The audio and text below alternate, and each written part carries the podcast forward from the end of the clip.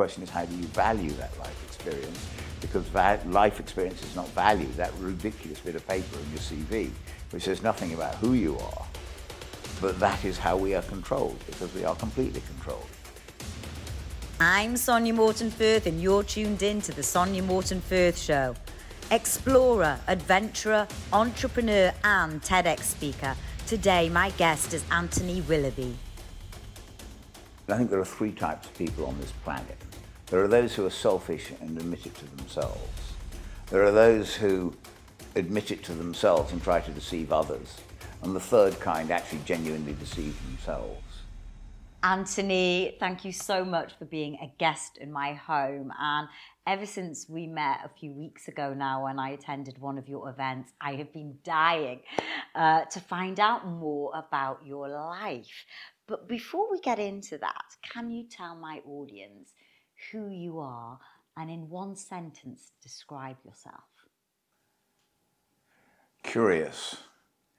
And at school, I was known as the missing link, which I now pride myself with because I think one's always got to try to work out what is important in life. So I think it is curiosity, passion, and courage to follow on one's dreams. That would be my abbreviated uh, thoughts. I love that, Anthony. And you've had very much a life of adventure. Can you tell me where it all started? What gave you that hunger? Uh, I think adventure? it is zero acceptance within this country. Uh, and therefore I always had to leave. Uh, but basically, I'm eighth generation expatriate. So as soon as I sort of, uh, I was brought up in Africa, in the Sudan, in Egypt. And then as soon as I actually went off to school, I, I never fitted in. I could never work out what on earth was, uh, why I was there. So uh, fortunately, when I was 18, my housemaster took me aside said, Anthony, let's get one thing absolutely clear. You are far, far too stupid to go to university. Uh, but basically, I then went off to the States. And that's when I started hitchhiking. And I've hitched about 40,000 miles around the world. I've hitched across the States. I've hitchhiked by private air, aircraft. Uh, and I'm still hitchhiking.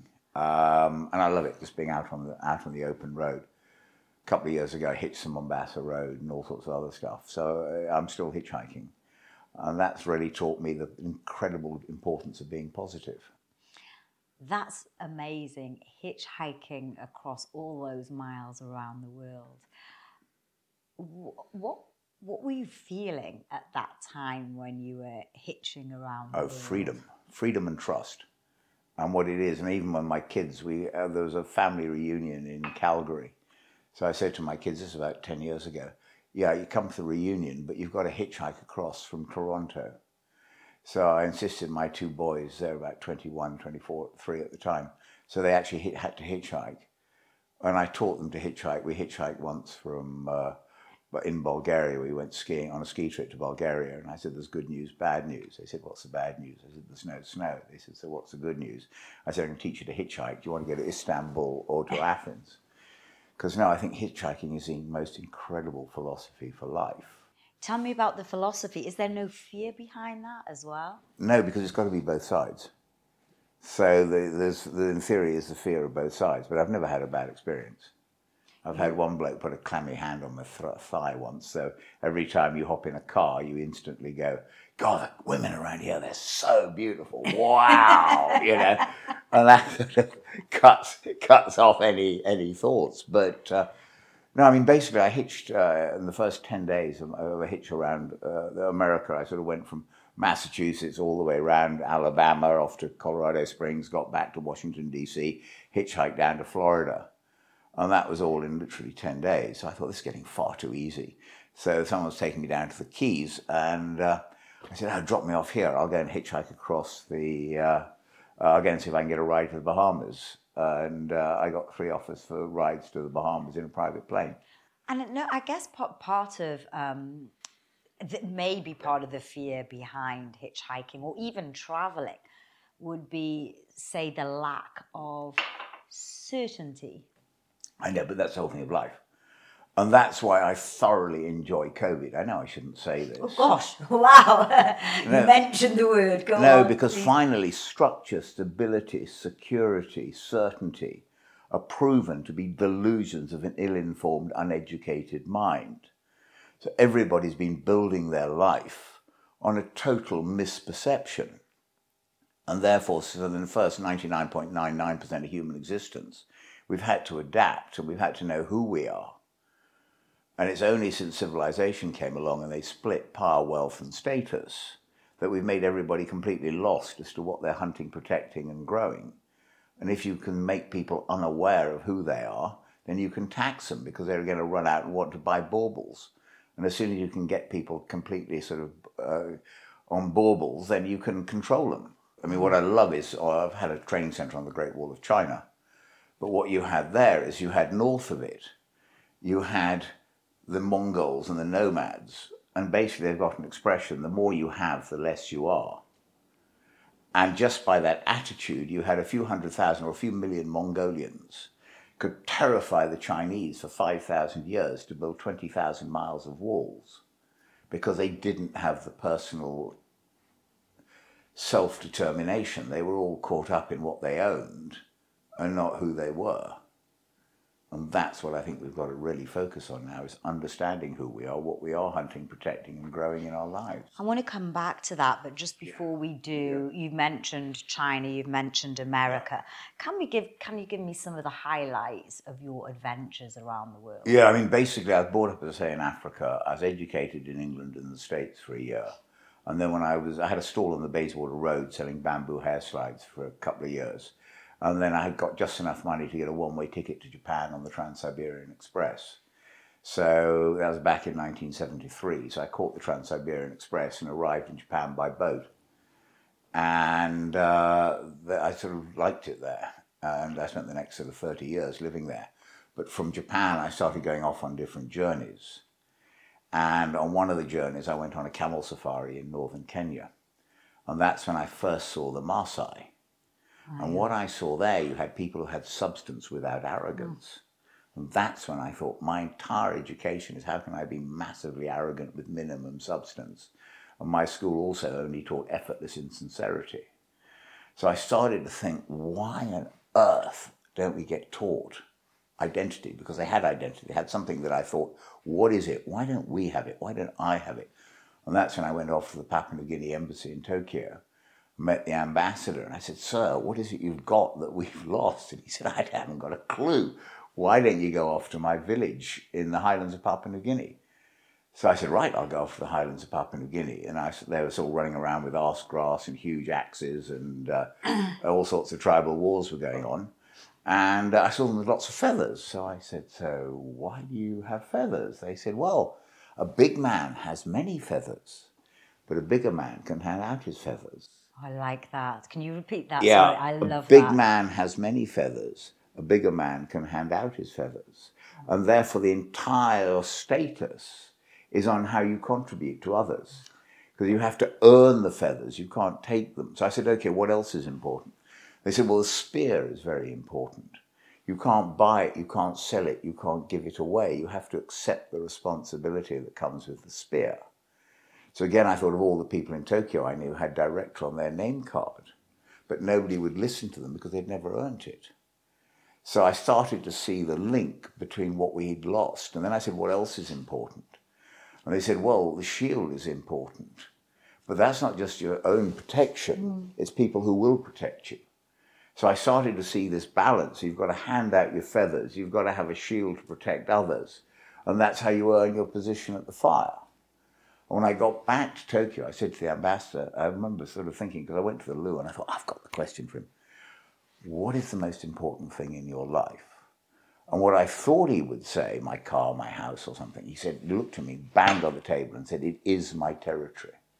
And he then drew a map, and on that map, uh, he drew uh, his entire world and his culture, and he could then explain why and every decision was made. These are our friends, these are our enemy, this is what we how we call people. So I became fascinated by that because I thought, what is my territory? A couple of bars where women are friendly uh, in Tokyo. So I thought, why? What is my territory? And that's when I sort of started going off on my different journeys and expeditions, which included climbing a 7,000 meter mountain in Western China without porters and oxygen. And I'd been across Papua New Guinea. Without porters and oxygen. Yeah. So, so what was going through your mind at that stage, and how, how I did was you get I was it? vaguely hallucinating at the top. I mean, it, it's fairly high, so yeah, sort of in, in the death zone. Yes. But we weren't there for that long. But no, much to my amazement, I got to the top. But uh, I've been on this expedition across Papua New Guinea because I thought of I'd seen a book called Flight of Sepik Rivers, so I thought I'll walk it. And the ambassador we got pissed with uh, some SP breweries, and he drew this line across the map and said, "Follow this." I said, "Yes, sir." So I saw there were villages. So I thought, well, food is not going to be a problem, but wine might be. so we turned up with 24 bottles of wine and no food. I love it, Anthony. Just Yes. the sort of expedition Yeah, I'd be wanting to go on. But one bloke just complained every step of the way. And what I saw as a complainer completely destroys morale. So tell me, let, let's go on.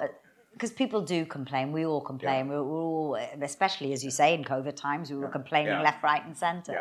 Um, and I know I'm guilty of it. I, I wake up and I complain to myself sometimes, yeah. but I catch myself Yeah. and I try and reframe it and change Well, the way I look at observations, observations are fine. Understated observations are fine. So it's cold today. Two of my toes have just turned black. That is an observation. Mm. But it's just this because basically complainers are cowards. They will never confront you face on. They will always go round and try to undermine you. So, what was your biggest challenge on all these adventures? Well, I once got pissed trying to impress a woman and climbed out of a window in China and thought it'd be quite funny to come back through the other window and fell and paralyzed myself from the second story.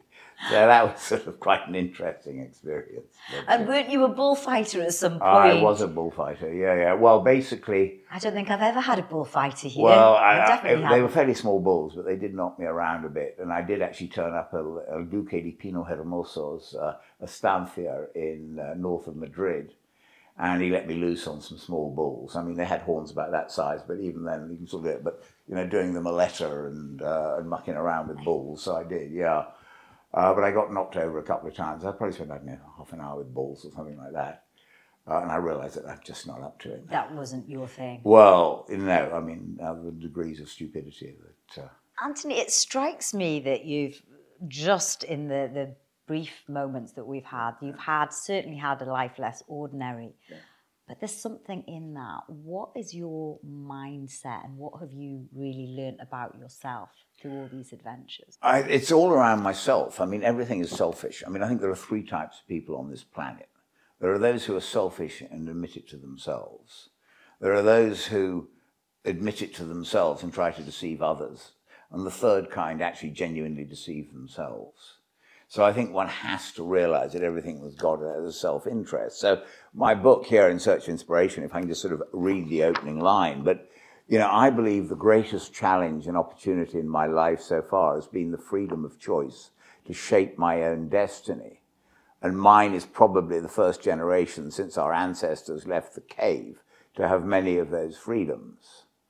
And therefore, what I've tried to look at is my quest is to discover what I must understand about myself, human nature, and the laws of Mother Nature if I want my freedom of choice to supply me with the same sense of eh, inspiration and fulfillment and identity. Clearly, money has been one of my liberators, but it has, uh, alone has not been able to answer my questions. So that is everything I've always been doing, is to try to look at really what maintains my peace of mind. And that's it was about 30 years ago. I was going out with a girl called Sue. Now it's 40 years ago. I've been married 30 years. Uh, 40 years ago, I was going out with a girl called Sue. And Sue sort of, I thought I was, you know, God's gift. So I flew off to Singapore and sort of left her in Tokyo. And I got to Singapore and I wrote her a letter in those days or called her and said, Sue, come and join me. She said, bugger off. So what I suddenly, I couldn't eat, I couldn't drink, I couldn't sleep, I couldn't, I was absolutely useless. So I thought, what is it? I've got my freedom, but I haven't got anything left. So I, what I did is I came up with my peace of mind chart. And on my peace of mind chart, which I can sort of show here, I started to look at missing Sue, desire to fly to Tokyo, feeling of acceptance, sense of belonging, desire to go skydiving. And what I started to realize was if I played a good game of rugby or went skydiving, my desire to marry Sue dropped dramatically. Basically, I then had belonging and recognition And I then trusted myself. And what I realized that if I was in that state of mind, my needs and wants completely changed.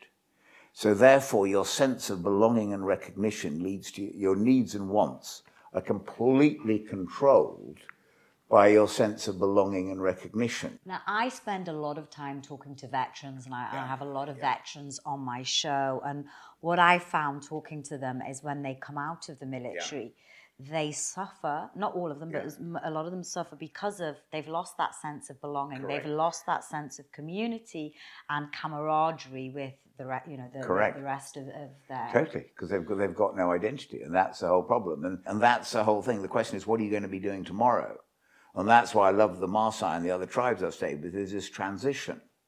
Because if you're with the Maasai, the values of respect, responsibility, and courage are consistent through your life, but your authority, responsibility, and accountability changes. So you move from being the warrior when you've got to protect the cattle to becoming the elder where you're given the stick of wisdom because therefore your responsibility changes. And they have a phenomenal five day ceremony or even longer to tell people how their authority has changed. And therefore, but they've got the community to contribute to because they've always got the values of the community. But when you left corporate life or you leave the army, there's no, there's, your responsibility is completely changed. And therefore, so is your identity because it doesn't exist. Doesn't exist. And that's why I want to train people to think about their peace of mind, which is what are they hunting, protecting, and growing in their life? Because if you know that, then you've got that consistent. So let, us translate this, Anthony, because the, playing devil's advocate. Yeah. Um, this sounds amazing, um, and, and, and, having a life adventure going around um, the planet, yeah. living with different uh, in different indigenous cultures. I'm sure a lot of people would love that. But they may be sitting here or listening to this and thinking, well, that's all very well and good. But we need money to survive. Yeah. So, how are we going to do all these wonderful things yeah. if we don't have money? So I think it's more around the values that you've got in your own life. You do not have to go traveling around the world. You do not have to go and stay in five star hotels. You just have to be nice to the person next door because I think it's, it's how one leads one's life on a daily basis that is one sense of satisfaction. It's not where you've been. I've just been very, very lucky to have different lessons, but I, you know, talk to the vets. They've got far more life experience than I have. The question is, how do you value that life experience? Because va- life experience is not valued. That ridiculous bit of paper in your CV, which says nothing about who you are, but that is how we are controlled because we are completely controlled. Well, well, I think that's what it comes down to. We, we, we, we are controlled, our minds are controlled, and that starts very early on in life with our education yeah. system, yeah. and then and then we become well. I think we're slave to our parents, whatever their wishes are. Yeah. And then we become slaves to the education system and nine times out of ten maybe eight times out of ten now you go to a corporate and you become slaves of the corporation. You are but you're it's, it's total enslavement. I mean I've, I've, looked there's each household in england has basically got 63000 quid of debt. The debt in this country is 1.3 trillion. So that is simply slaving enslavement. And you know but I think for sort of happiness, I mean, uh, one thing I think I, I mentioned earlier, but my father, you know, when I asked him, so how should I educate my children? He simply said, make sure they play sports at which they can get seriously hurt. But his other sort of thing in life was a little danger keeps you up to scratch. I love that. A little danger keeps you yeah. up to scratch. And he, and he sort of described his, uh, he was a soldier on the northwest frontier in India in the 30s. And he said, you know, just enough officers were getting killed to make soldiering interesting. And again, going back to COVID, I think just enough people are dying to make living pretty interesting. Wow, that is quite a statement. I, I, I love it actually. You know what?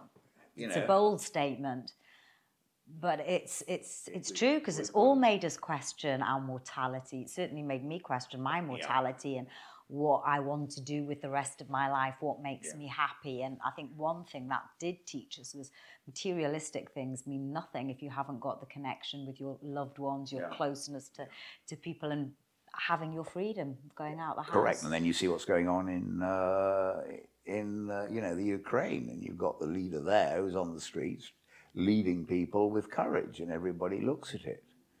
But it's using those ancient words that we've got to, this is what we're protecting, our identity and our dignity, and these are the things that nobody can take away. So it's one's invisible wealth that I believe is far more important. So, how does all this translate into your nomadic school of business? Tell me a little about that. Having climbed the 7,000 meter mountain, this is back in 86, well, I thought I'd open the first outdoor team building center in Japan.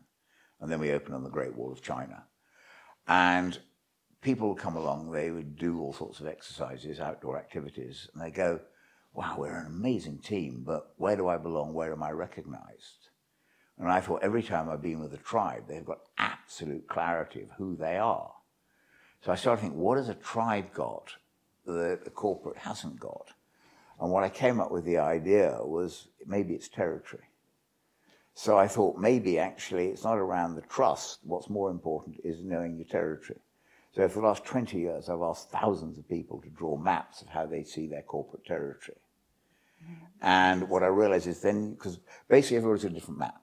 So in a corporation, there's absolutely no context to any conversation because everybody sees a different river and a different mountain and a completely different perspective. So the map gets a common language. But what I realize is giving people the map, uh, it, it helps with the conversation and create interest. But everybody's got a different sort of meaning for the icon. And that's why now what I've really done is to simplify stuff down to really 10 icons uh, with the Nomadic School of Business. Now, these are relevant to, to the nomads of Mongolia, where I spend a lot of time, or with the nomads of East Africa. It's exactly the same thing. It's what are you hunting? What are you protecting? And what are you growing? So you're translating this into the Western world. I'm tra- yeah, exactly. And I, but you know, you've got Darwin saying, you know, it's not so it's not survival of the fittest. It's actually survival of the most adaptable. I actually believe it is the species that can balance hunting, protecting, and growing. We've got to go back to when our brain was last rewired. And that's about 35,000 years ago. When we started hunting mammoths and we could start working in smaller groups, we could have uh, build shelters out of the skins because we knew how to work together. And I think that's about the capability of our brain. I mean, I've been reading it, and you've got Nigel Nicholson you know, who says you can take the caveman out, you can take the man out of the cave, but you can't take the caveman out of the man. And I think this is just so true. And that's why I think we've got to simplify stuff. And what I've discovered, which I'm most fascinated by, is everybody can talk about the rivers, mountains, and swamps. So what I've done is I've looked at all of the icons that people have drawn over the years, and that's how I've simplified them down. So you're taking us back all of those years. What legacy do you want to leave behind, Anthony? Uh, well, basically, when I set up I Will Not Complain, I wanted to, uh, I believe that the currency of the future will be trust and willpower. So that is still my legacy. If we can give people to trust themselves, trust others, and trust Mother Nature, and to have the courage and determination to do something of contribution. Contribute. I think love that. Because the whole thing is, I mean, the whole thing is how do you earn your respect around the fire? And yet today we still see people earning their respect by showing off their materialistic. And, and go for it. But I mean, but it doesn't really, you know, the question is, you know, what, what are they actually contributing around the fire? Who do they have around the fire? Well, they have lots of other people who are just like them. Uh, so they listen to people who've got the same ideas. But I think there's a gradual, gradual shift, and that's what I'm, that's what I'm trying to, trying to get across uh, of how do you create that shift. But it's not from, it's not me telling anybody anything. I simply give people a blank sheet of paper and say, please imagine you're a Stone Age man or woman. What are you hunting on that map? Where do you see your rivers? And people will start drawing. Mm. And it's absolutely fascinating. Anthony, we could talk all day, but I think we're, we've just right. about run out of time. So, well, thank you very much. Just on my last question, though, uh, and I think you've sort of answered it, but if you were to meet your younger self again, yeah. what piece of advice would you give to him, knowing what you know now? Keep pushing those doors that are slightly ajar. And if I can just give a tiny bit of background, is when I was at school and I went to see Hair, which was a show yes, in London the with the first naked naked women and all the rest. And I had my Spotmatic with me, my camera, and I went backstage to the stage door, and it was slightly ajar. And I sort of pushed it open a tiny bit and looked round, thinking they'd told me to go away. They said, No, come on in. And they, I came in, so I mean, literally, Elaine Paige still was, uh, got using my photographs uh, on her on her website of her early days. So I became the unofficial hair photographer. Just by pushing Just by pushing the door, and that's the same philosophy of hitchhiking. And I think the thing is, we've just got to push all the different doors open. Uh, that's what I do. I, I, don't know what I would have done differently. I mean, I certainly would have done financial things differently. But then I don't think I'd have done what I've done. So, uh, what is that balance? And, and, you've done a tremendous amount, Anthony. You really have. I've really enjoyed this interview. Thank, thank you, you, so much. Oh, forgive me talking so much. no, no. Come again. Come for tea again. Thank you. Thank you for being a guest on my show, Anthony. Thank you very much. You. Hope you enjoyed the show. Remember, there's a new interview out every Monday. So hit subscribe and like, and you'll get it straight into your inbox.